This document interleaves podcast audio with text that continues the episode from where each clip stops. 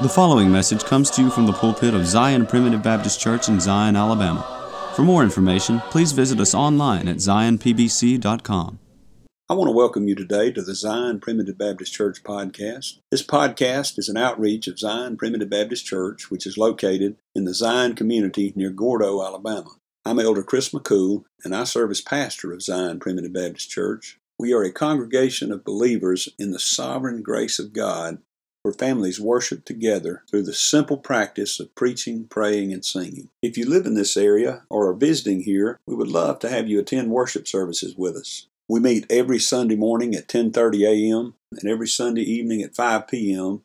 and the first and third Wednesday evenings at 6:30 p.m. I'm happy to note that our daily podcast is featured on Grace Alone Radio, which you can find at gracealoneradio.net you can find the schedule on the website, and you can also download an app to your phone so that you can listen wherever you are. Grace Alone Radio is a 24 hour streaming service which carries the message of God's sovereign grace around the clock and around the world.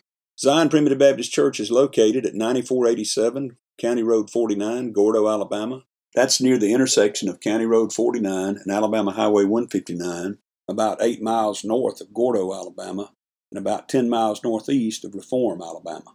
If you're interested in finding more sermons, you can go to our website at zionpbc.com. That's Z I O N P B C.com, where you'll find all of our posted sermons as well as a link to subscribe to our podcast. You can also subscribe to our website, which will update you every time a new sermon is posted. In our series on mortifying your members, We've read in Colossians chapter 3 that there are some things that we need to put to death in our lives. Today we begin looking at some things that the Bible tells us we need to put off. The first of these things that we need to put off are anger, wrath, and malice. These three are so closely interrelated that we're going to deal with them together under the general topic of anger. Putting off anger is very important in our lives. If we're angry people, we'll continually have problems. Join us today as we begin looking at this idea of putting off anger and we try to identify the problem and seek ways to eliminate it. But first, we have a song selection that I hope you enjoy. After the song, please stay tuned for another message of God's sovereign grace from the Zion Primitive Baptist Church pulpit. Abide with me.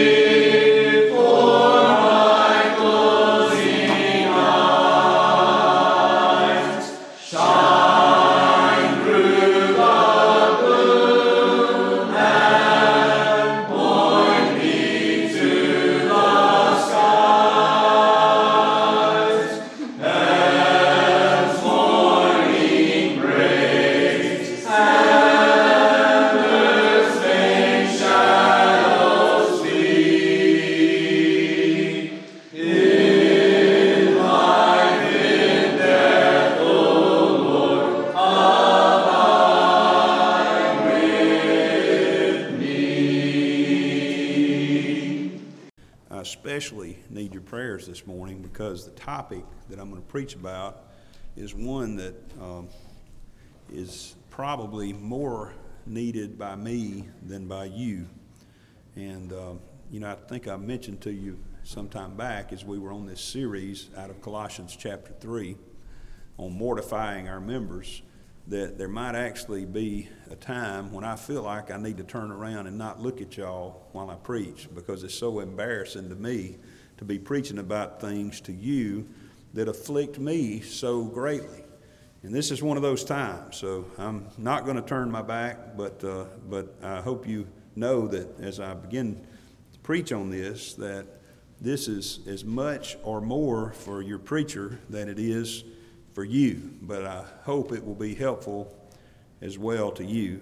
So, in Colossians chapter 3, we begin reading in verse 1 If you then be risen with Christ, seek those things which are above. And that's the theme of the whole chapter and the whole book, indeed. Indeed, that's the theme of the whole scripture. Seek those things which are above. If you're a child of God, seek the things which are above and not the things on this earth, where Christ sitteth on the right hand of God. Set your affection on things above, not on things on this earth. Don't let anything on this earth be more important to you than God and His kingdom. Not even your family, not certainly not your work and your recreation. But there should be nothing more important that you have your affection set upon more than Christ and His kingdom. Because you see, there's nothing that He has His affection set on more than you. You are His inheritance. For ye are dead, and your life is hid with Christ in God. When Christ, who is our life, shall appear, then shall ye also appear with him in glory. You know, we may take the approach of I'm a, uh, a farmer, I'm a preacher, I'm a teacher, I'm a, I'm a lawyer, I'm a judge, or whatever you may want to throw in there. But you know what you really are? You are in Christ. He says your life is hid in Christ and he says, Christ is your life. That is who we are. That is how we should be identifying. We hear a lot of talk today about how people identify. This is how we should identify. We should identify as being in Christ. Because when he appears, we'll appear with him in glory. Mortify, therefore, your members which are upon the earth. And we talked about these. We spent a lot of time on fornication uncleanness, inordinate affection, evil concupiscence, and covetousness, which is idolatry. And we see why, for which things' sake the wrath of God cometh on the children of disobedience. We don't want to look like the children of disobedience, we want to look like the children of God. You know, if we're chastened for fornication, then we're, no, we're looking just like those whose the wrath of God is poured out upon by fornication. You see, we don't look any different. We ought to look differently than the world. For which things sake the wrath of God cometh on the children of disobedience, in the which also ye walked sometime when ye lived in them.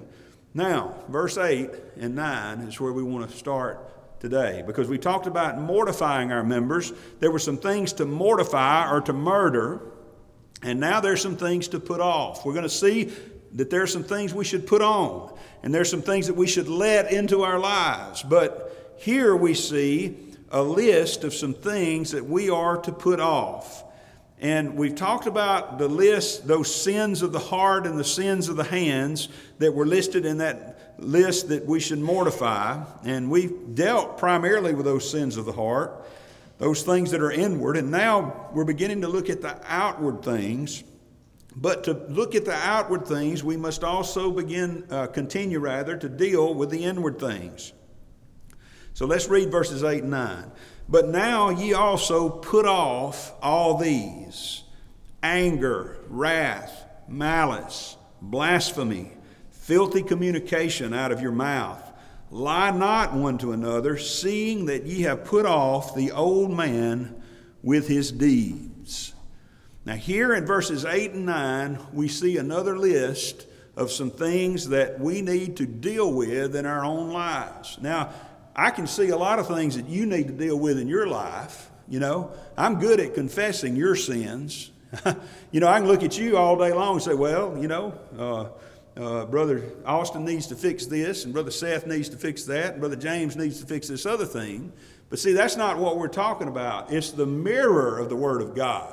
Not the telescope or the microscope, it's the mirror. so we need to look at our own lives, okay? I, I, as I said, i I'm, I'm good at confessing other people's sins, but am I good at recognizing and confessing my own? And I'll tell you, these things hurt. these things hurt. Now, in this list of things we're to put off, I want to give you just a little bit of an overview and then I want to deal with them. There are attitudes of division and there are actions of division. Notice that these things that he lists here in particular are things that divide us and could divide us as a church and can divide us as a family and certainly divide us as communities and countries.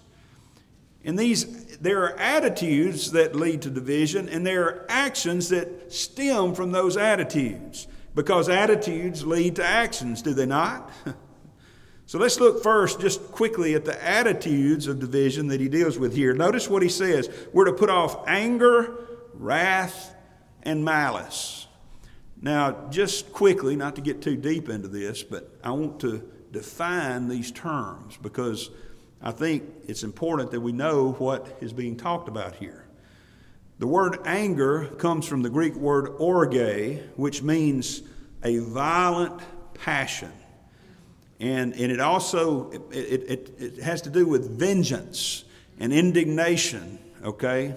And it's properly translated here. I'm not correcting the translation, it's properly translated as anger. But we're going to see there's a little difference between anger and wrath. Anger is an abiding sense of uh, being upset about something, okay? Now, wrath, the word wrath is the Greek word thumos, and this is a passion. It's a violent, angry passion. And, and it's the, it carries the idea of anger that boils up and, and, and manifests itself and then subsides again. In other words, this is the one where you get angry quickly. You have a short temper, okay? Short fuse. Malice is the Greek word, it's just the general Greek word for anything bad. Kakia. Kakia is the Greek word there. And, and it's used in so many ways, but in this particular context, it's talking about not just evil in general or malice in general, but it carries with it the idea of ill will and a desire to injure, even to the point of being wicked in the sense of not minding to break the laws. So, so notice what we got here. We got a little bit of a difference, and there's some nuances of anger, wrath, and malice that I think are important to understand. And then we're going to deal with just the whole topic, all of them together, okay? Anger, then, as used here, is an indignation which has arisen gradually and become more settled in your life. You're, it's, it's the kind of thing that just stays with you. It's something that's come up. Maybe you're mad at somebody and you can't let go of it and it just abides in your life, okay? Or you're mad at something. Wrath is anger that boils up quickly. And that, again, like I said, that's the person that has the short temper. You know, it just flies off the handle quickly and pretty soon settles back down. Malice carries the idea of an abiding intent to do harm to somebody or to anybody or just to everybody, okay? Now, for our purposes this morning, I want us to treat all these together because they're all interrelated. You know, anger that boils up quickly and then subsides may eventually lead to, uh, to anger that abides with you. And anger that abides with you can lead to ill will and wanting to do harm to people. Now, we'll come back later and look at these actions of division blasphemy, filthy communication out of your mouth, and lying. Notice that those three things are actions. You know, these, the, the first three are what's within us and, and the attitudes that we have, and the, the last three are actions that stem from those attitudes. But this morning, what I really want to deal with is the problem of anger. And we're going to treat anger, wrath, and malice all together under the heading of anger in this sermon, if you'll allow me that liberty. And like I said, remember, anger is the slow burn, wrath is the short temper, malice is the premeditated intent to do harm. All of this, all of this works together, okay? Now, first thing we need to think about is the serious nature of anger. The serious nature of anger. And listen, I'm preaching to you what I know. My family can tell you that. My close friends can tell you that. I'm preaching to you what I know. This is not something I'm unfamiliar with. And I'm sure that if you'll be honest with yourself, you all also have dealt with this in one way or another. So now, it's one thing to get angry, it's another thing to be an angry person. Because there is a righteous anger. We're going to talk about that, okay? But what I'm concerned about this morning is not the righteous anger, but the sinful anger that afflicts us in our lives, because that's what we more often see. You see, this anger leads to so many other problems in our lives. How many problems in your own life can you think of that was caused by you getting angry? I can think of so many in my life that I wouldn't have had a problem with this person or I wouldn't have had a problem in this situation if I just kept my cool and I hadn't gotten angry, even if I felt it. But I didn't allow it to come out, okay? And I, I read this and I thought it was pretty, pretty good. It was a pretty good statement, something we ought to remember. Somebody said that anger is just one letter short of danger. And you think about that. Anger is one letter short of danger. So here's the whole point is that we need to learn to control our anger or our anger will control us. Okay? Look with me over to James chapter 1 and verse 19. Now listen to this and see if the Bible doesn't anticipate the problems that we have with anger. In verse 19, James chapter 1 and verse 19, he says, Wherefore, my beloved brethren, let every man be swift to hear, slow to speak, slow to wrath, for the wrath of man worketh not the righteousness of God. You know, I'm so thankful. Some people say sometimes, I just wish life had a manual. Life does have a manual, it's right here. If we would read sometimes, you know, that I've, I've never flown off the handle while I was reading James 1, verses 19 and 20. Have you? but I've flown off the handle many times when I didn't have it in front of me or I didn't have it in the forefront of my mind. You don't have to turn there, but sometime mark this Proverbs 16 and verse 32 says, He that is slow to anger is better than the mighty, and he that ruleth his spirit than he that taketh a city. If you can control your anger, if you can control your spirit, you're better than General MacArthur or General Patton or some other great mighty man, Alexander the Great, who, was ta- who took many cities, okay? Anger is a serious matter. See, anger, there's a physiological nature to anger. I want, I want to read to you a quote that I got from uh, the Victoria, Australia Health Department site about mental health and, and anger. And it says this it starts out by saying this well managed anger can be a useful emotion that motivates you to make positive changes. You know, I said there's a righteous anger. You know, we're going to read in a minute that he says in Ephesians, Be ye angry and sin not. Did you know you can get angry but still not sin? Jesus did. We're going to see that in a moment. But but he's, so anger can be a useful emotion that motivates you to make positive changes. On the other hand, anger is a powerful emotion, and if it isn't handled appropriately, it may have destructive results for you and those closest to you. From a, a website named called mentalhealth.net. You can look it up sometime. It mentions the fact that, that anger is, has a physiological effect upon us. It affects our bodies. Now, listen to this. As you become angry, your body's muscles tense up.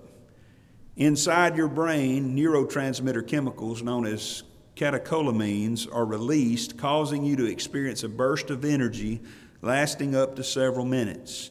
This burst of energy, energy is behind the common angry desire to take immediate protective action. At the same time, your heart rate accelerates, your blood pressure rises, and your rate of breathing increases. Your face may flush as increased blood flow enters your limbs and extremities in preparation for physical action. Your attention narrows and becomes locked on the target of your anger. Soon you can pay attention to nothing else in quick succession additional brain neurotransmitters and hormones, among them adrenaline and noradrenaline, are released, which trigger a lasting state of arousal. You are now ready to fight. And it goes on to talk about the fact that we also have um, in the um, uh, in, in the uh, prefrontal cortex of our brain the ability to control. That, that kind of controls the judgment in our brains. But here's my point. Now, listen, listen, to, listen to this. Let me share one other, uh, one other quote about the physiological nature of anger. This comes from that Australian website. Anger triggers the body's fight or flight response. And it says fear, excitement, anxiety does that too. The adrenal glands flood the body with stress hormones such as adrenaline and cortisol. The brain shunts blood away from the gut and toward the muscles in preparation for physical exertion. Heart rate, blood pressure, and respiration increase. The body temperature rises. The skin perspires. The mind is sharpened and focused. See, it's, there's no doubt that when we get angry, our bodies are affected. Our bodies are affected. Now, as I said, righteous anger can be a good thing. Anger can prompt you to make positive change. But think about how that affects us. And think about if you are continually angry, if anger rises up within us and we continually stay in a state of anger, that's not good for us. We, know, we all know of people who've had major health issues, such as strokes and heart attacks, when they're in an elevated state of anger, you see. And now, now notice something else about anger. There's an emotional nature to it. There's an emotional, there are emotional triggers to anger. There are many things that trigger our anger. I don't know about you, but I've read some of these and come, come up with some of them from my own experience. Think about this fear. Fear often causes anger. We were talking about that last night. When, when you're startled, you know, or you feel threatened, you typically respond in anger. You know, I don't know about you, but I enjoy scaring somebody, you know, jumping out and yelling boo. I enjoy that. I enjoyed scaring my wife after we got married one time. one time. She didn't react the way I was hoping she would react. She reacted in anger. I learned my lesson. Don't scare her anymore like that. Seriously, when, when you're startled like that, or when, when fear comes upon you suddenly, often the response is anger. I've told this story many times how that uh, uh, my brother and I used to, you know, be kind of foolish in the things that we did. And he, he took a, a, a hot stick, one of those cattle prods, and, and he, he stuck me with it. And, you know, it, it startled me to the point where I came right around and hit him upside the head. But he was laughing too hard to, he was laughing too hard to respond, so we didn't really get in a fight.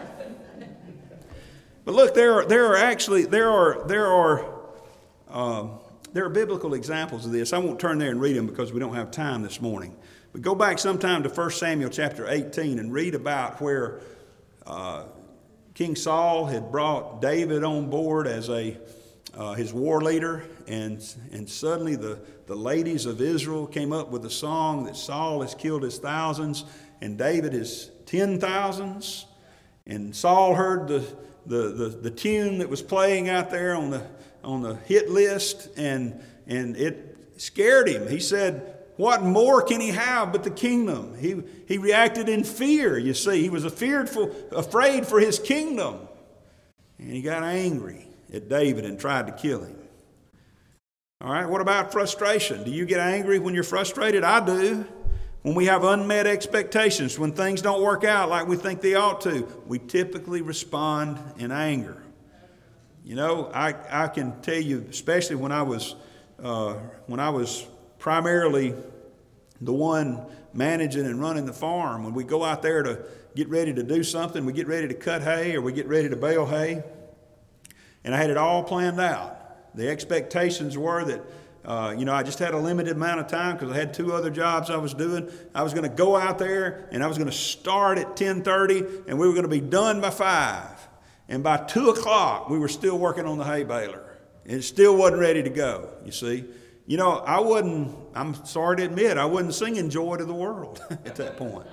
I was not happy. I was mad. I was angry. You see.